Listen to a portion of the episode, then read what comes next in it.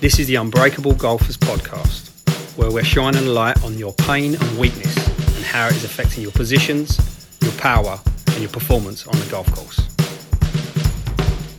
Unbreakable Golfers Day Edition, and this is the alarm clock of the body. So this morning, my alarms did not ring.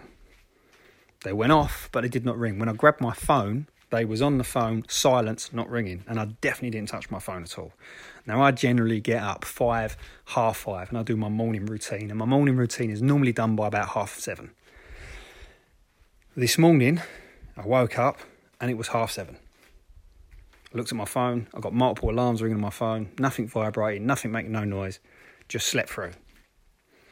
Now it's messing with my morning routine. I'm playing catch up all day. But the point is, my body obviously needed that rest. For whatever reason, the alarm didn't ring. My body needed that extra rest.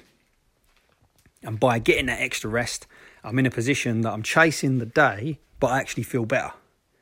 It was the body's alarm clock to telling me that I needed a bit more rest.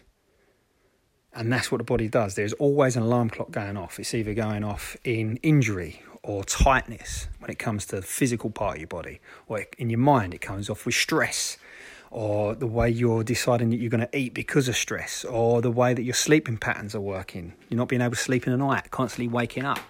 These are alarm clocks. Your body's obviously telling you.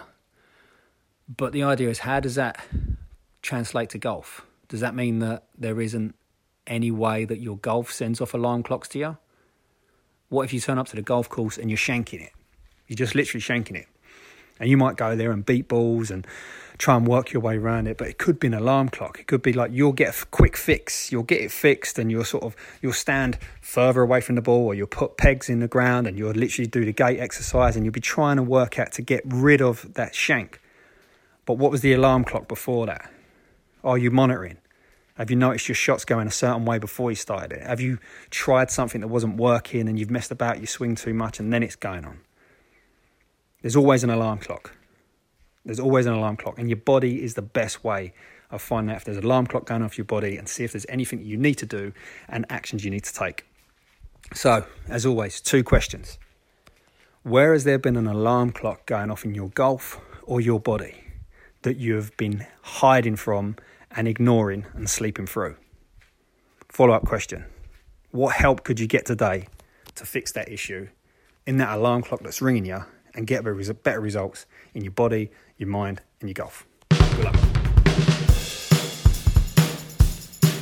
For more information on golf performance, by increasing your power, by getting in better positions, by working on your body and mind, go to unbreakablegolfers.com and sign up to the free asset.